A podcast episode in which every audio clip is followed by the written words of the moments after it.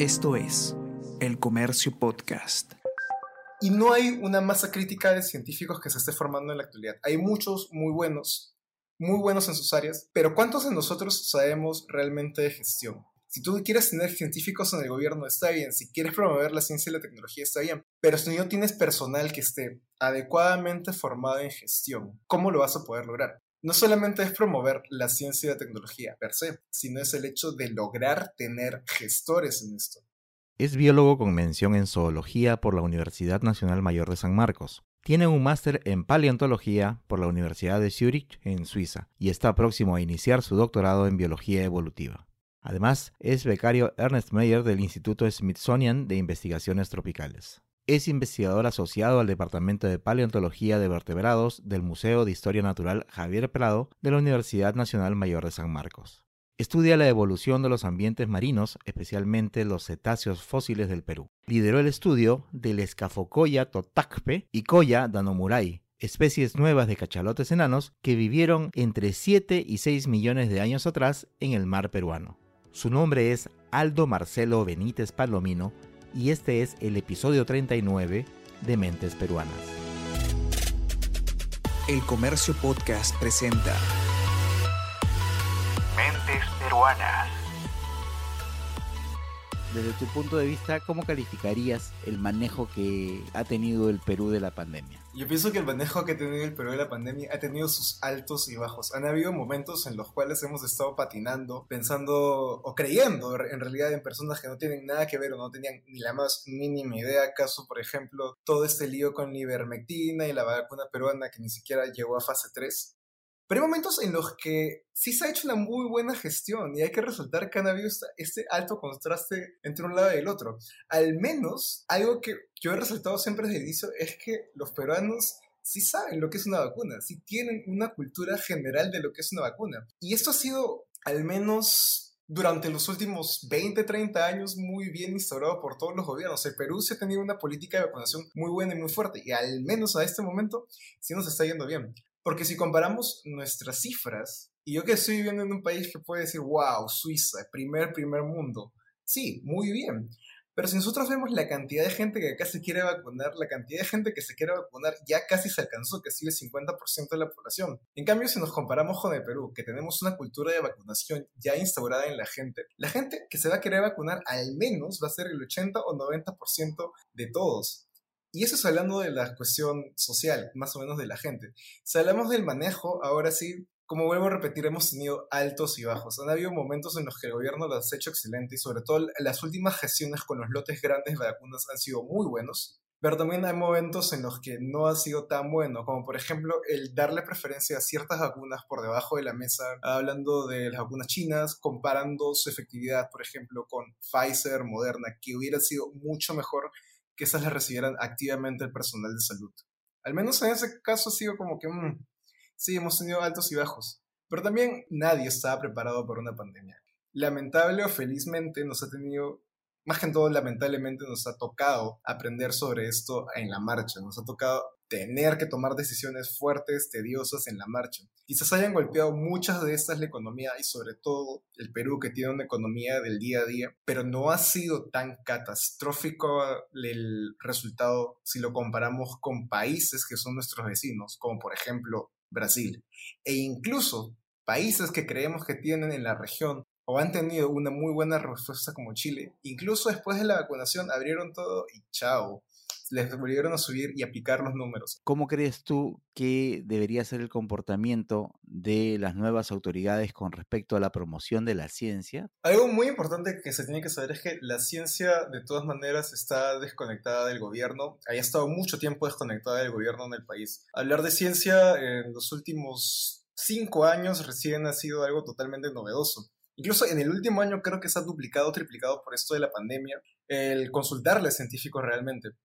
Y uno de los problemas que hay muy fuertes es esta desconexión. Muchos de los científicos peruanos que conozco, muchos, no saben cómo comunicarse o no saben cómo enlazar con la población. Y eso crea una especie de recelo entre la población en general y los científicos.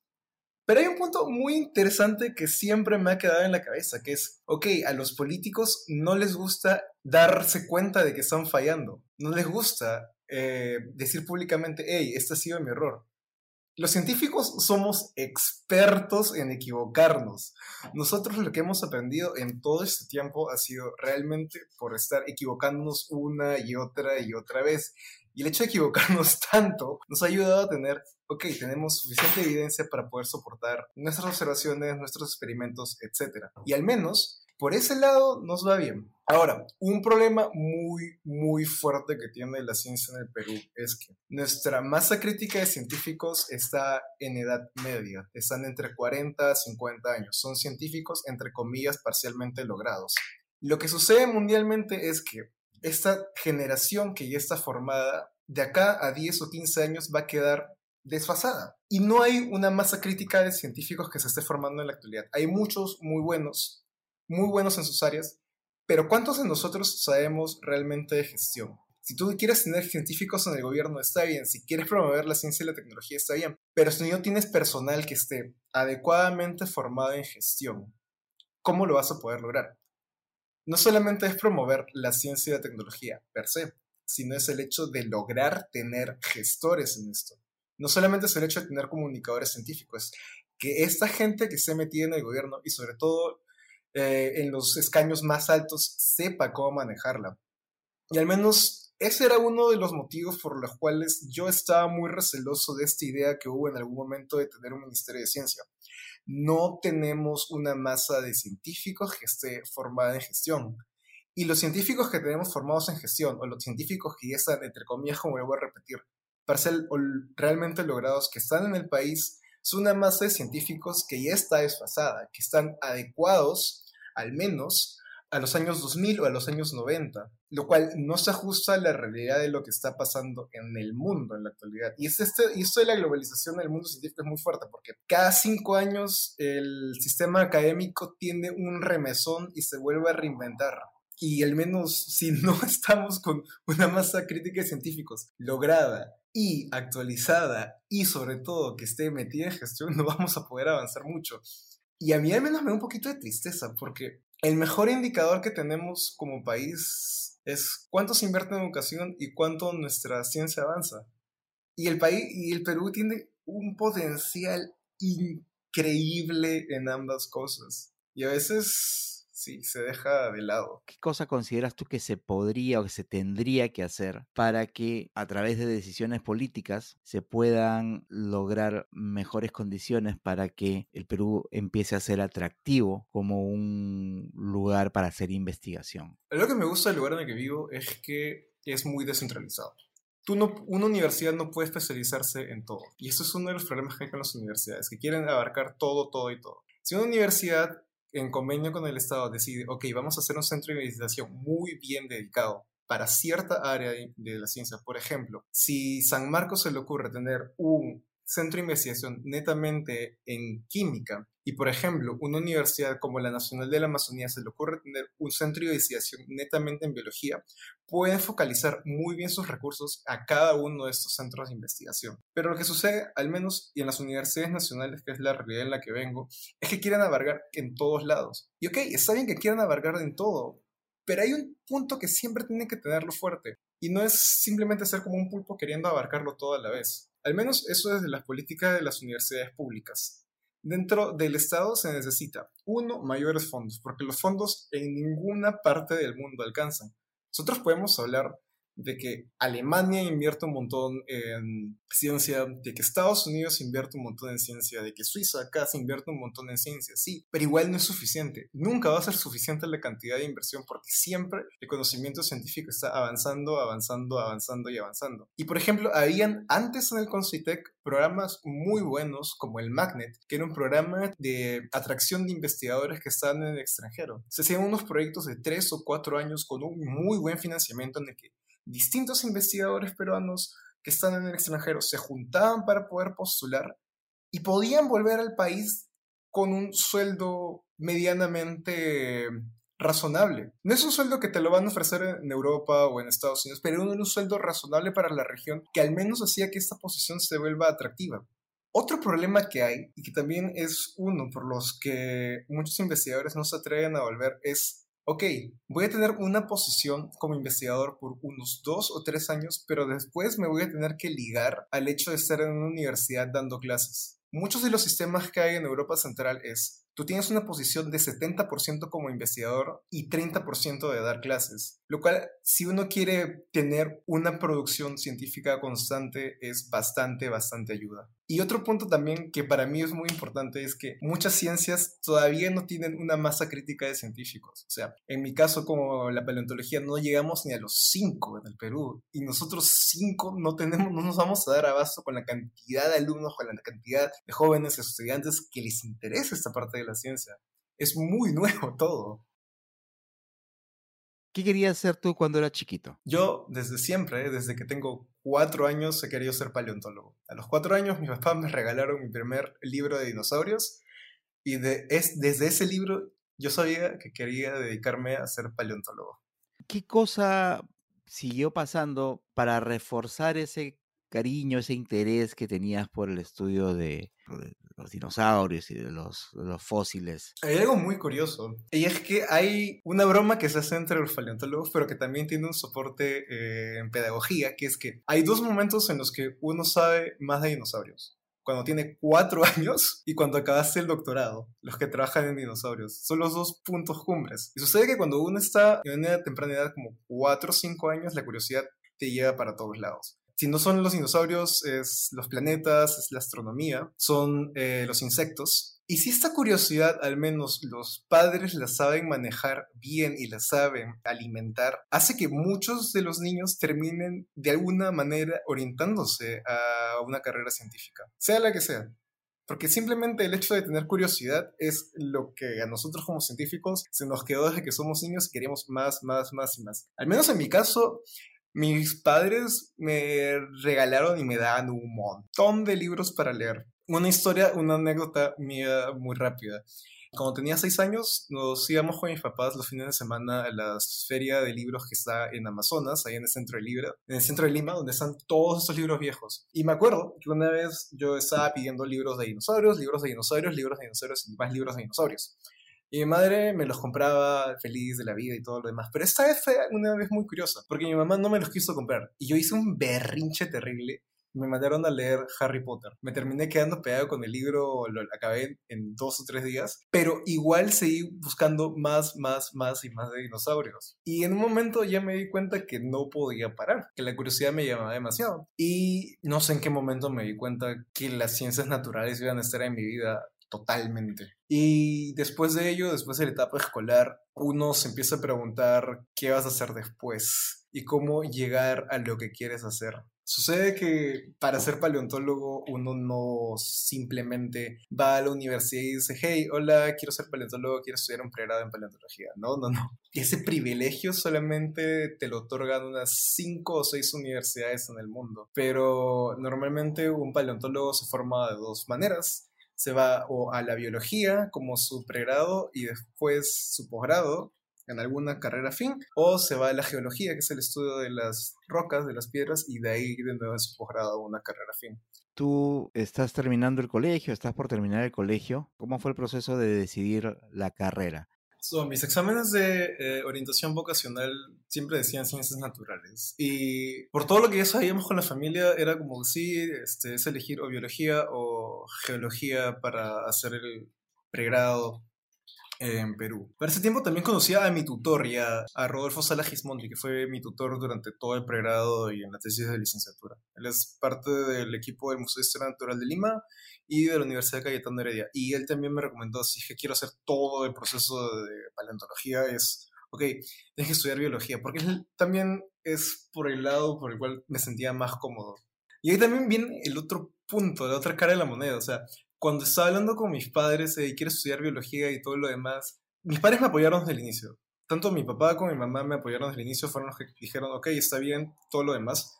Pero también viene la pregunta que te hacen es, ok, estudias la carrera que quieres y todo lo demás, pero ¿cómo vas a sobrevivir? ¿Cuál es tu trabajo como biólogo? ¿Cómo vas a ganar dinero? Bla, bla, bla, bla.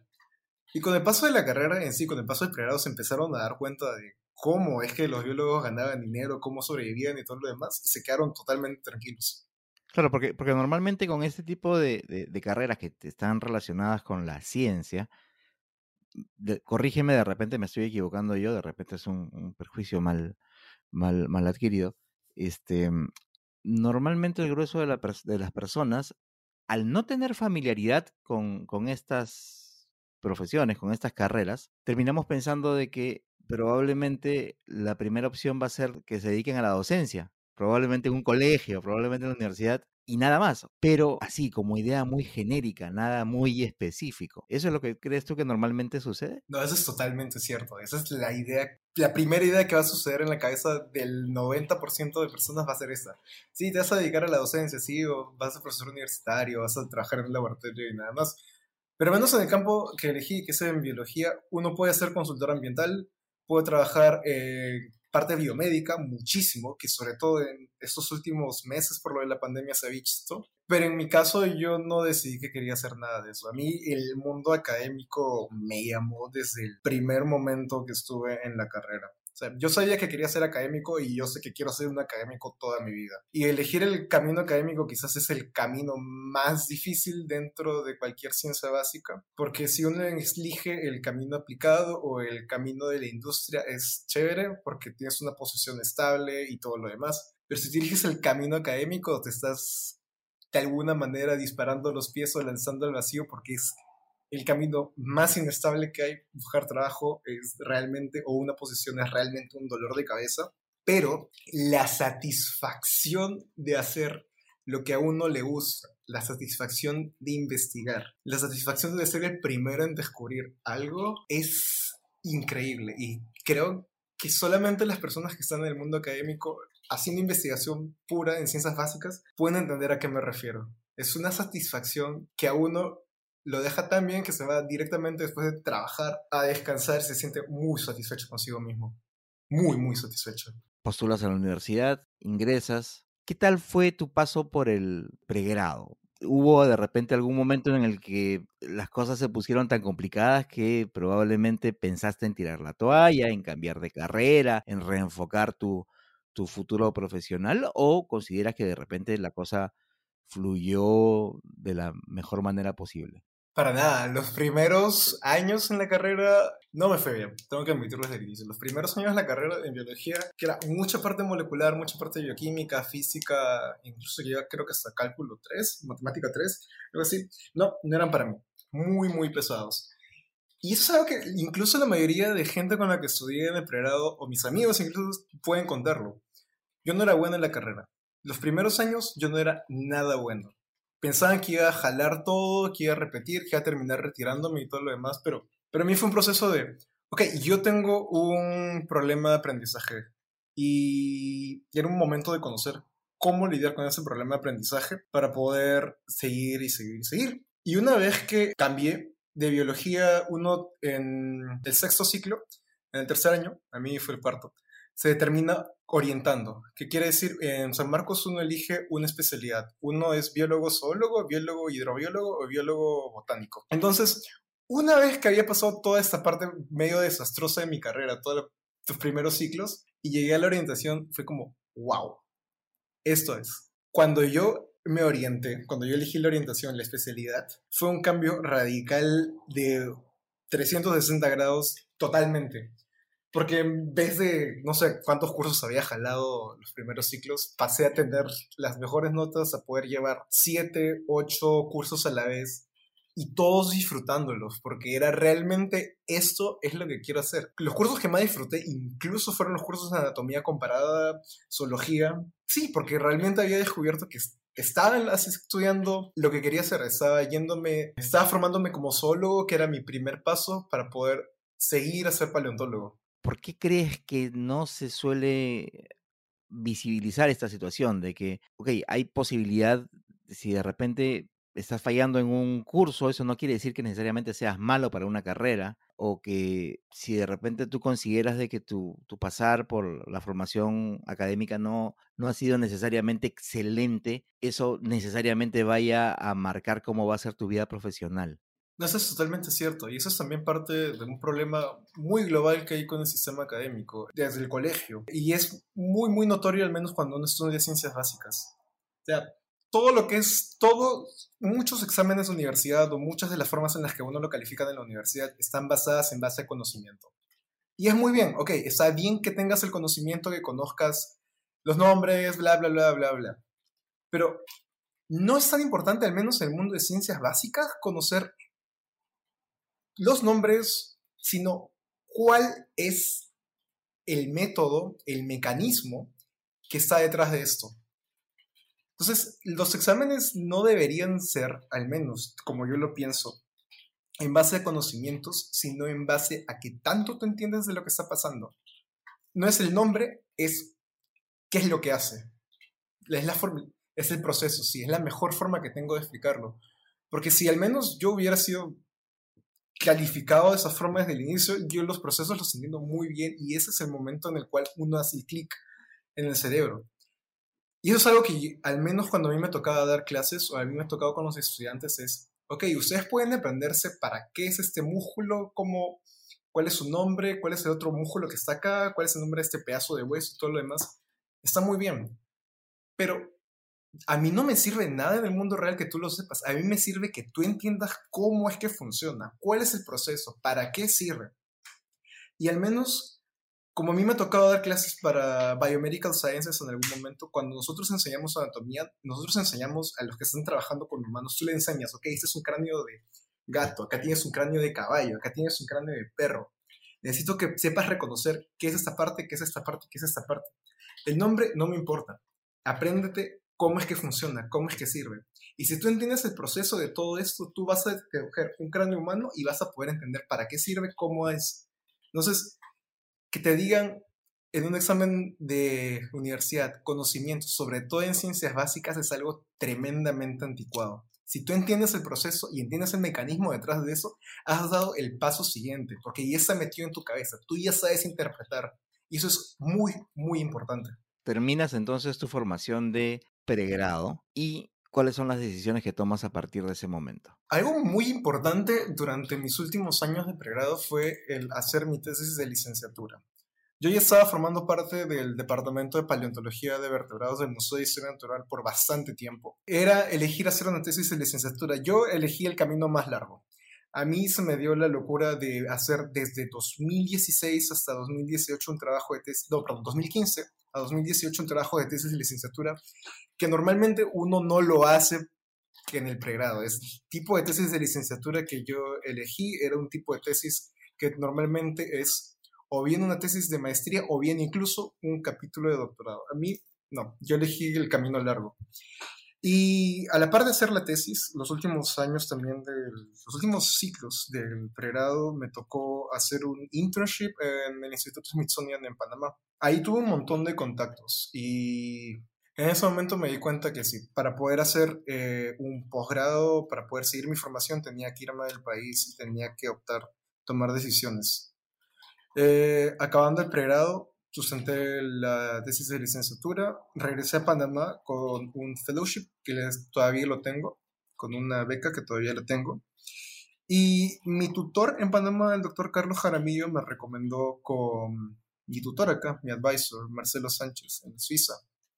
Tuvimos la entrevista, fuera de muchas otras entrevistas que había tenido, eh, entre mis opciones también estaba la Universidad de Montpellier en Francia, estaba George Mason en Fairfax, Virginia. Pero terminé eligiendo la opción de Zurich acá, porque el sistema académico acá me pareció muchísimo más atractivo también. Los recursos disponibles, el financiamiento, etc. Pero la historia curiosa es que yo no iba a venir ni siquiera a empezar el doctorado en hacer la maestría. Yo iba a venir a Suiza solamente para hacer un curso de un mes. Eso no, no terminó sucediendo y terminé teniendo la entrevista larga con mi tutor. Le gustó mi trabajo y pues me tocó hacer el año de maestría. Ahora estoy en el último semestre de maestría, acabando, y el siguiente, los siguientes meses estoy empezando el doctorado en biología evolutiva. Y realmente tengo que admitir que ha sido una de las mejores decisiones que he tomado. He elegido uno de los sistemas más cómodos para poder hacer ciencia en el mundo. Quizás tengo que admitir esto, y eso es algo que mis amigos me lo dicen mucho, he elegido quizás el sistema más utópico del planeta para poder ser científico. tu nombre ha estado vinculado con algunos hallazgos bastante interesantes, sobre todo por ese lado del mundo.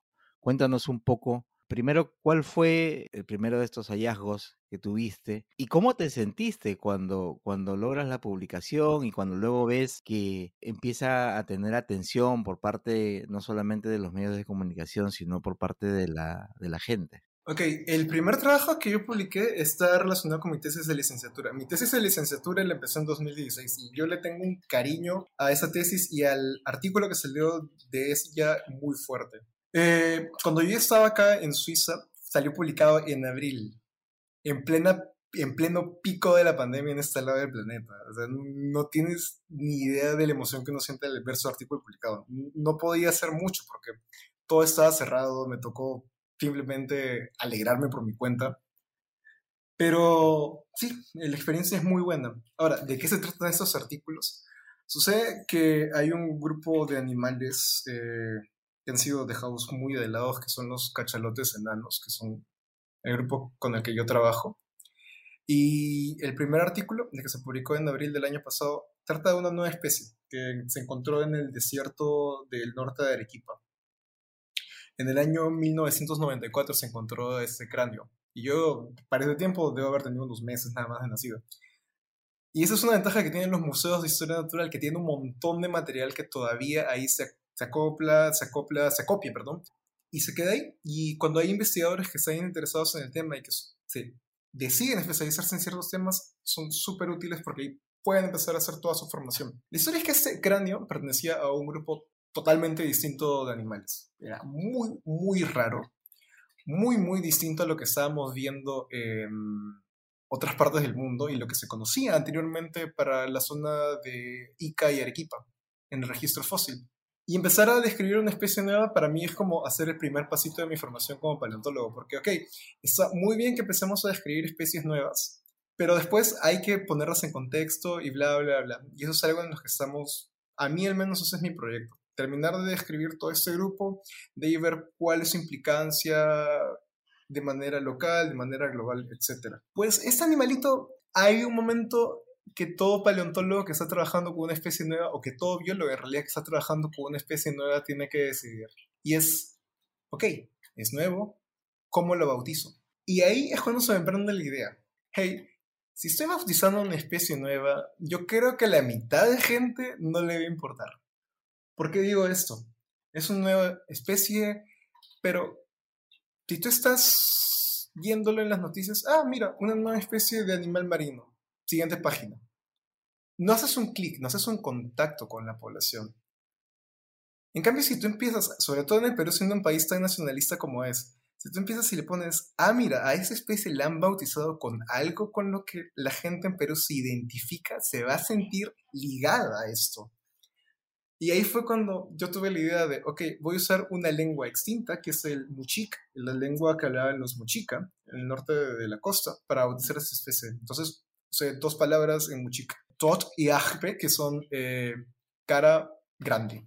Entonces, la especie se bautizó de Scafocoya totajpe, eh, que quiere decir cachalote de cara grande. Ese fue y ese fue el primer artículo que saqué, pero desde que salió publicado ese artículo y en menos de un año la producción científica que me ha tocado liderar ha sido muy, muy constante. Después de eso me tocó trabajar con animales de Colombia.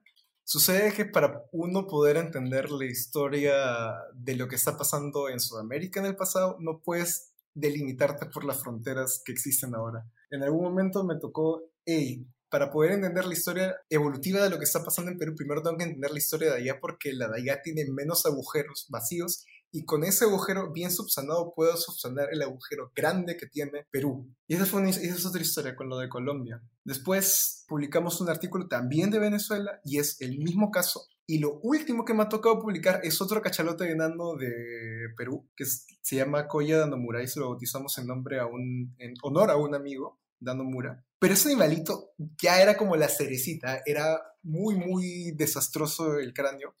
Pero la historia que nos cuenta es el origen de los cachalotes enanos es el Perú. Y eso es, a mí me sorprendió cuando nos dimos cuenta en el, en el laboratorio, cuando habían colectado ya el cráneo, me sorprendió porque era, sí, esto es Esa es la cereza del pastel y este es uno de los animales más informativos que he visto. Y la mayoría de gente, incluso otros paleontólogos, te pueden decir, no, está horrible el cráneo, no te ayuda nada, pero sí, a mí me ayudó un montón. Es, eso es algo ba- bastante interesante que a veces la gente no, me parece que la- el público en general no entendemos con respecto al trabajo de la paleontología, ¿no? El hecho de que no solamente se trata de encontrar pues restos fósiles y, y listo, tratar de ponerles nombre y, y- y ponerles, oye, ya esto tiene tanto de antigüedad, sino el hecho de que esos restos nos cuentan lo que ha pasado, nos cuentan la historia del planeta donde vivimos, ¿verdad? Exacto, y eso es algo muy interesante y muy importante. Nosotros estamos estudiando el pasado para poder entender el presente. La Tierra tiene que imaginársela como si hubiera sido un sitio de experimentación que ya ha tenido de todo, ya le ha pasado de todo.